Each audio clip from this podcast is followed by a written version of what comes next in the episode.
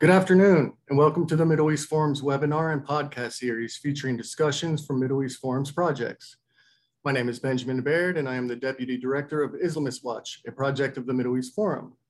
I'll be your host today for the next 30 minutes as we are joined by our esteemed guest, Dr. Richard Benkin, who's here to, to discuss Jewish and Hindu solidarity in the face of Islamist opposition. Dr. Benkin's human rights work began in 2003 when his relentless advocacy helped free a Bangladeshi journalist wrongfully imprisoned for fighting radical Islam and encouraging relations with Israel. Since 2008, he's been fighting to stop the ethnic cleansing of Bangladeshi Hindus, convincing the US Foreign House Foreign Affairs Committee to hold hearings on the matter in 2016, and eventually getting the Bangladeshi government to admit its history of anti-Hindu persecution. His book, A Quiet Case of Ethnic Cleansing, The Murder of Bangladesh's Hindus, details those atrocities and the world's silent complicity. If you stick around for the second half of this webinar, you'll get the opportunity to ask Dr. Benkin and myself questions about this topic. Just please use the Q&A button found at the bottom of your screen, and we'll try to get to as many of these as we can. So without any more delay, let's get right to it. Dr. Benkin, thank you for being here. My, My first question, thank you. Thank you. My first question, which may be on the minds of many of our viewers, uh, Jews are one of the most persecuted and demonized groups in the world. They've certainly got enough to handle protecting their own.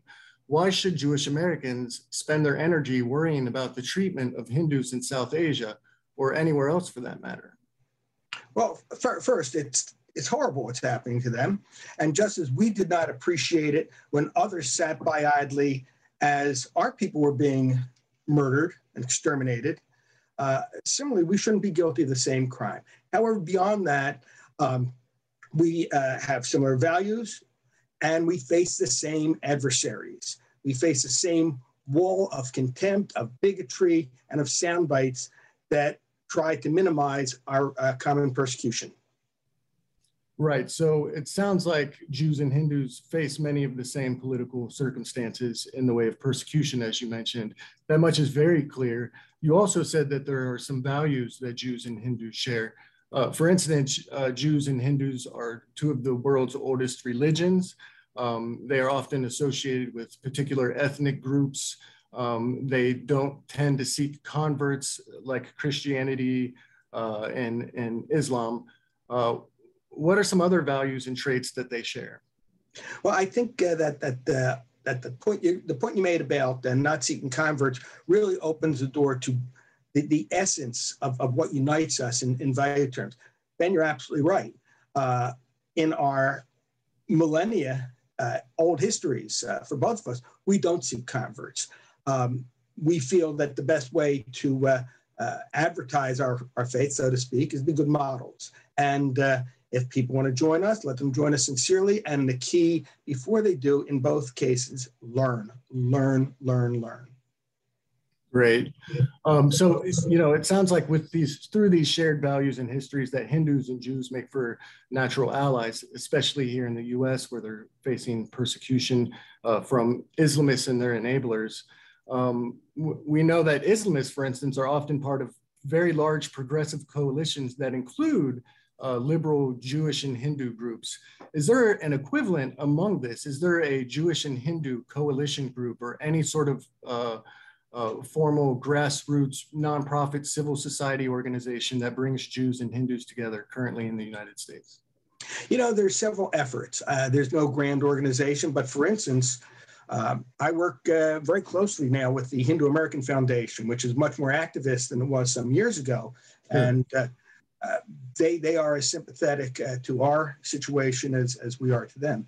Uh, as part of uh, Stand with Us here in Chicago, uh, we've developed an, a number of of, of groups with with Hindus. No grand alliance yet, but a lot of working groups. That's great to hear. Well, let's talk about the other side then for a minute. Uh, American Islamist groups are actively seeking to undermine uh, Jewish and Hindu, the Jewish and Hindu American agenda here in the United States.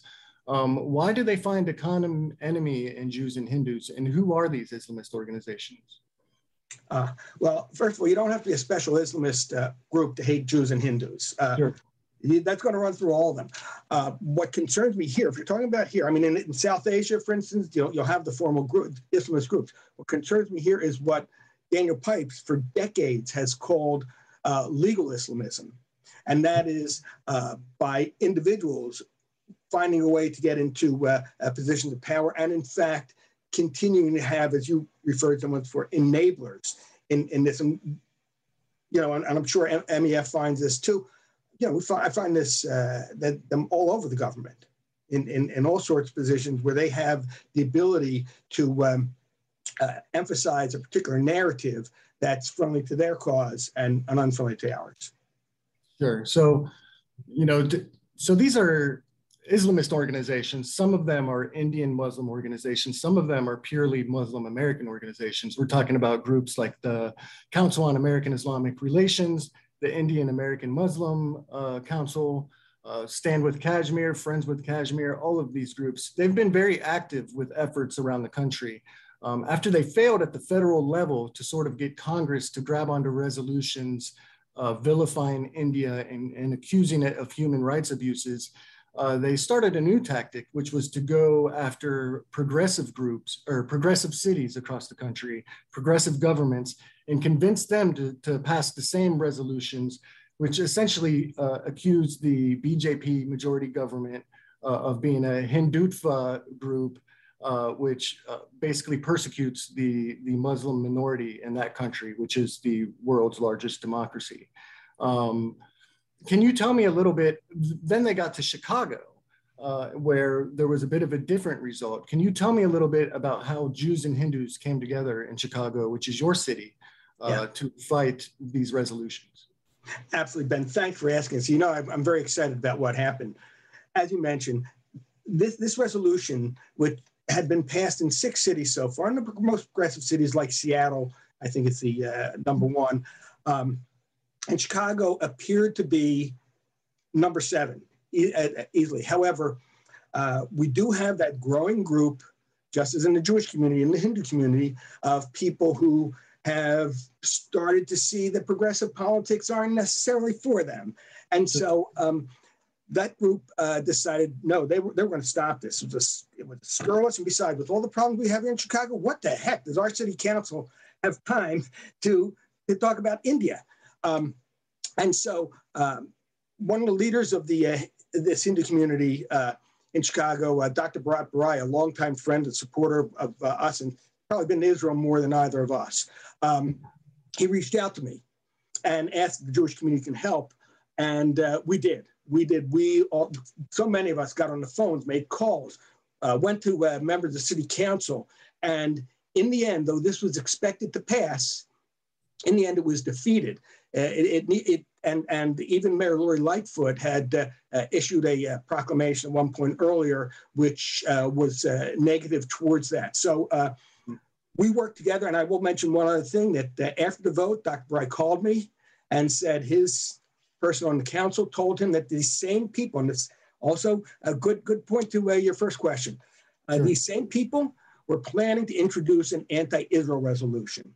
And Dr. Barai then followed up by saying, just as you stood with us, the Hindu community will stand with you.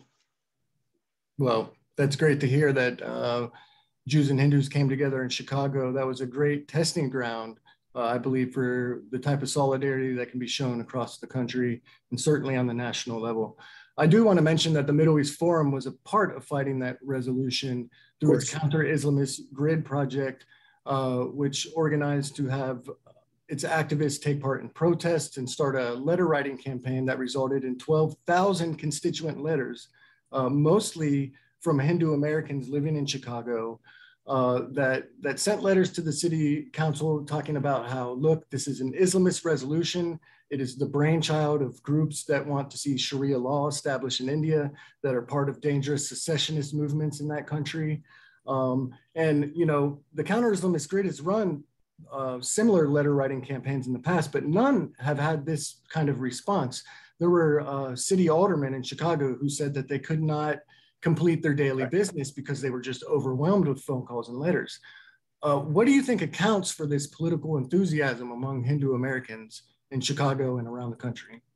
Well, Uh, I I, uh, I, I think there are a couple. If you go back, uh, if you recognize that the vast majority of Hindu Americans either immigrated from or are children of uh, or grandchildren of immigrants from India.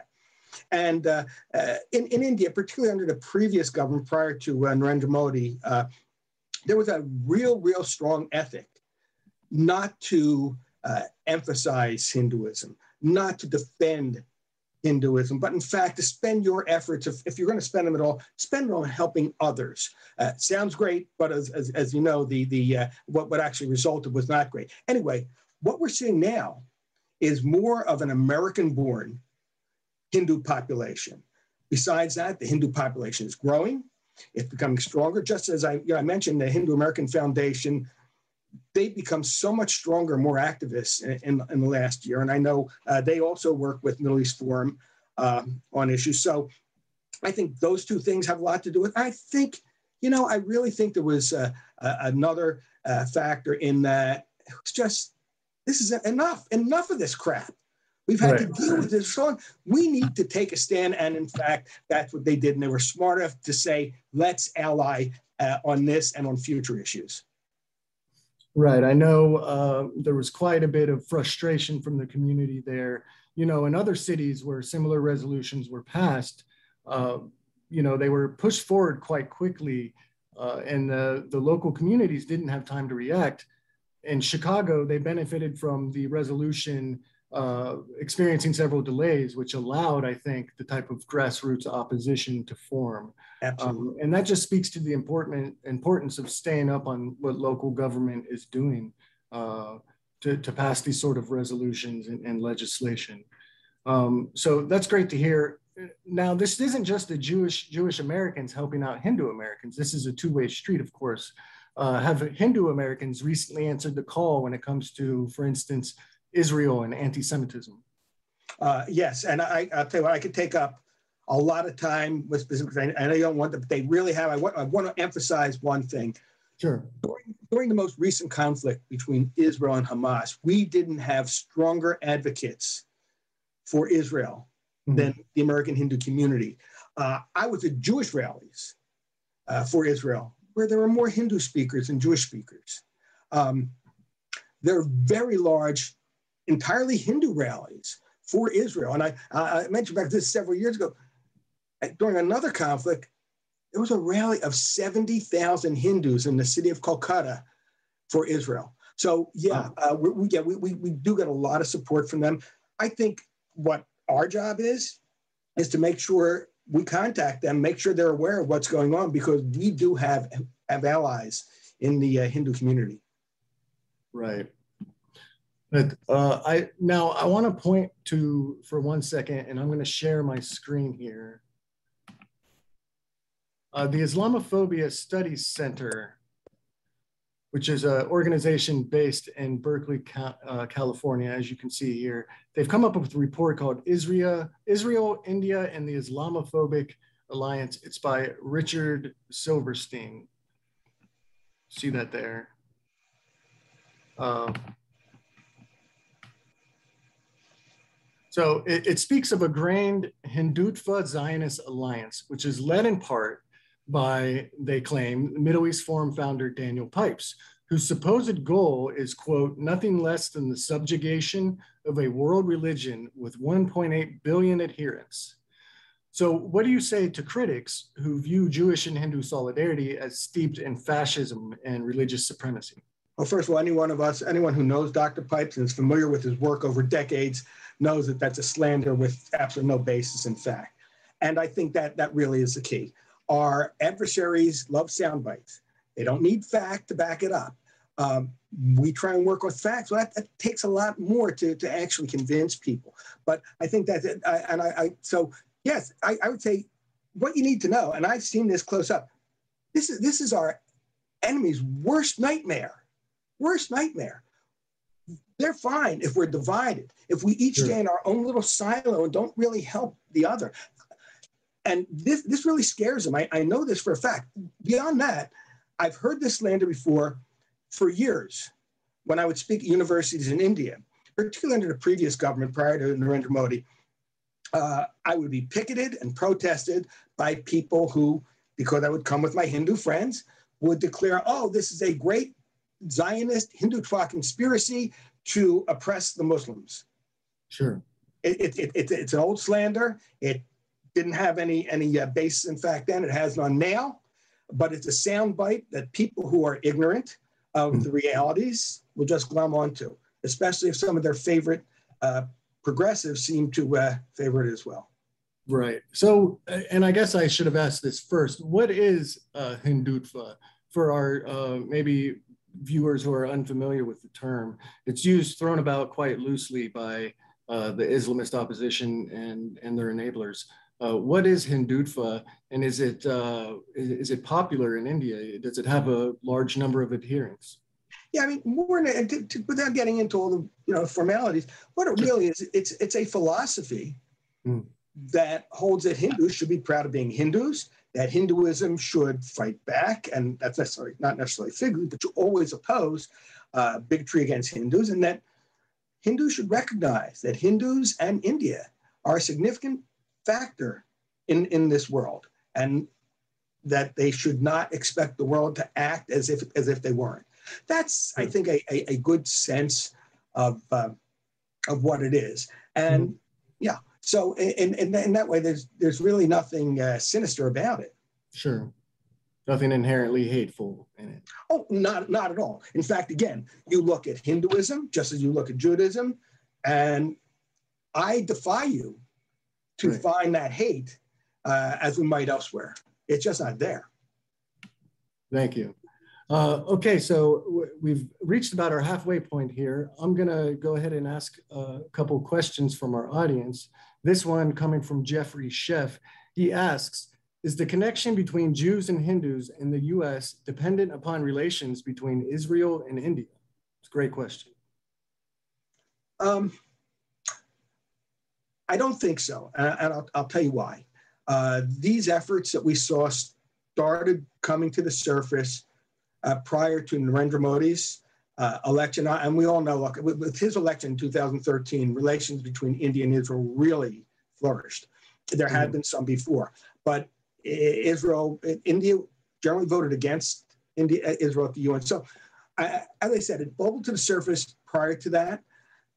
Whether I don't think it's dependent on, but I can, I mean, I can tell you the fact that India and Israel works closely together, so closely and publicly together, really has helped uh, galvanize these, these relations. I want to also mention something else that what people don't realize is even prior to this public embrace between these uh, two, two nations, um, Israel, Israel, continued to, to uh, give a lot of assistance, particularly in the security and intelligence areas to India, such as I remember some people who were involved in uh, uh from, from, from, the, uh, from Israel who were involved in the aftermath of the 2611 terrorist attack in Mumbai, India, which really helped India uh, take care of uh, the aftermath. Thank you for that answer. Uh, we have another one here from an anonymous attendee who asks, I'd assume that connections between Baha'i and Jews would also be beneficial due to the persecution of Baha'i by Iran and the tomb of the Bab in Haifa. I agree. You agree with that. Thank you. Uh, Jeffrey Sheff also asks, is the polytheist Hindu faith a barrier when it comes to connections between religious Jews and Hindus? Okay, well, uh, Jim, I got to tell you, I, I find that kind of a curious question. Mm-hmm. I'm not, I'm, you know, I'm not uh, attacking your motives at all, but I find it curious because um, if we're going to call, you know, without getting into too detailed a philosophy, actually the Hindus, God, Hindu gods and goddesses are all manifestation of actually one one God. Um, that's it's generally not put that way, but it's the same as if we call if we call uh, Jewish Christian cooperation problematic because is that a polytheistic faith? Faith again, if you get into uh, the the theology, uh, you, you, you can uh, uh, dispute that. However, I will also tell you one other thing. When I was a kid, when I was a kid in my religious school, and it was pretty intense, I learned, and I learned again and again, that the only two truly monotheistic faiths on the planet were Judaism and, and Islam. Does mm-hmm. that suggest that that's our best uh, avenue for cooperation? I, I, am not sure it does. So uh, the poly, polytheistic nature, as, as you put it, of, of um, Hinduism, I, I, I, think is a lot more complex than that. And finally, in the things I've been involved with, it has not been a barrier, even among uh, quite observant uh, Jews. Oh, that's definitely good to hear. Uh, we have another question from Sam Westrop, who is the director of the Islamist Watch Project.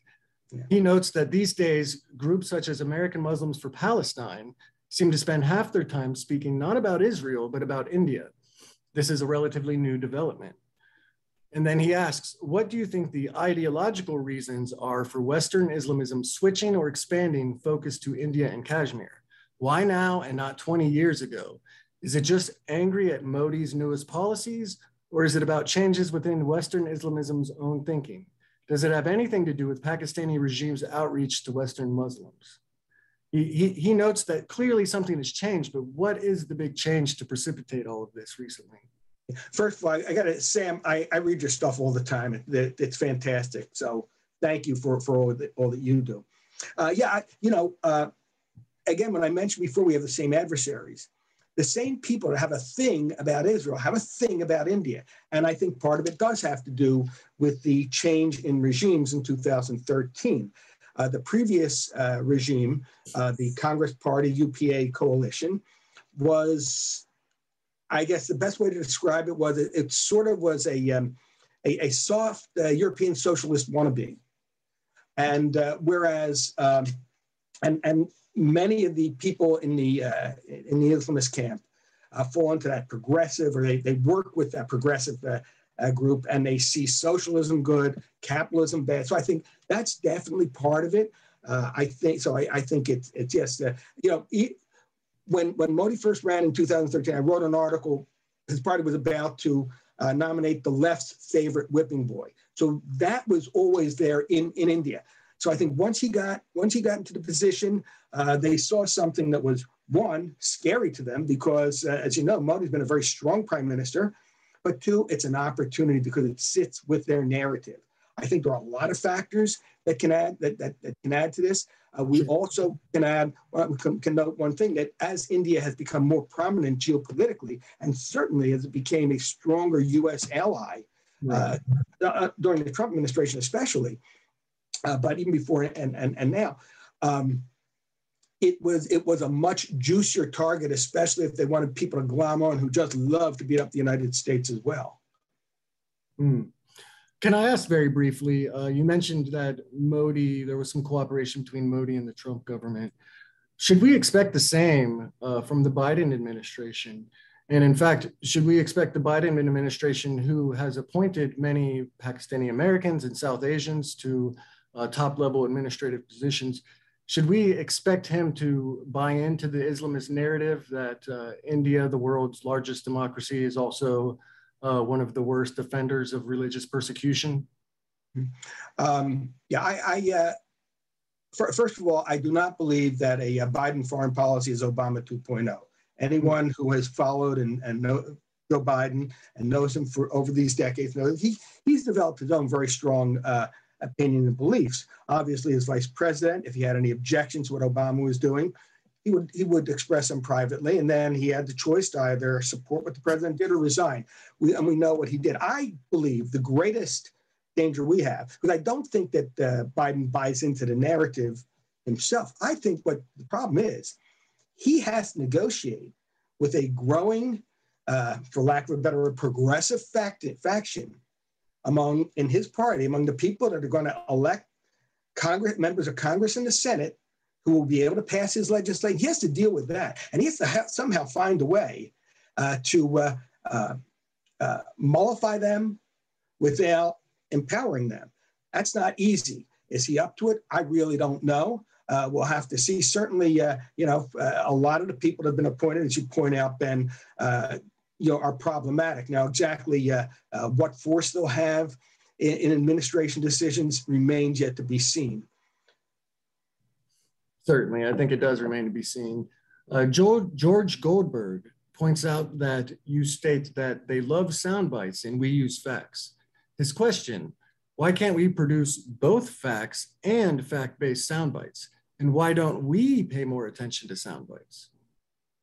Well, it's kind of funny because I was in several discussions today and uh, this week on that very, very issue. So, I mean, you've got it exactly right in asking that question uh, because, you know, what you want to do when you push uh, a, a, position uh, in Washington is first you want to get people's attention. How do you get their attention? You get with sound bites. You start overwhelm, overwhelming them with data and, and you lose them. So yeah, I think sound bites are, are I don't know, I don't supposedly, you know, we control the media and we're all in public relations, uh, uh, but for whatever reason, uh, we haven't been very good at sound bites. And there are some great sound bites uh, that right. both India and Israel, and of course, uh, those of us who in the United States that uh, believe in strong relations with those countries can can bring to bear. So, good question and good point. Yeah, it's definitely interesting what works as far as grassroots advocacy you know what may work for a democratic progressive alliance doesn't always work for conservatives uh, doesn't always work for even nonpartisan groups uh, you know and, i think taking advantage of the media space is, is very important. Uh, a recent report came out to show how successful conservative groups were uh, at social media shares online. I think they particularly pointed to the daily wire and i think that's something that uh, that different groups need to take advantage of. Yeah. Okay, sure.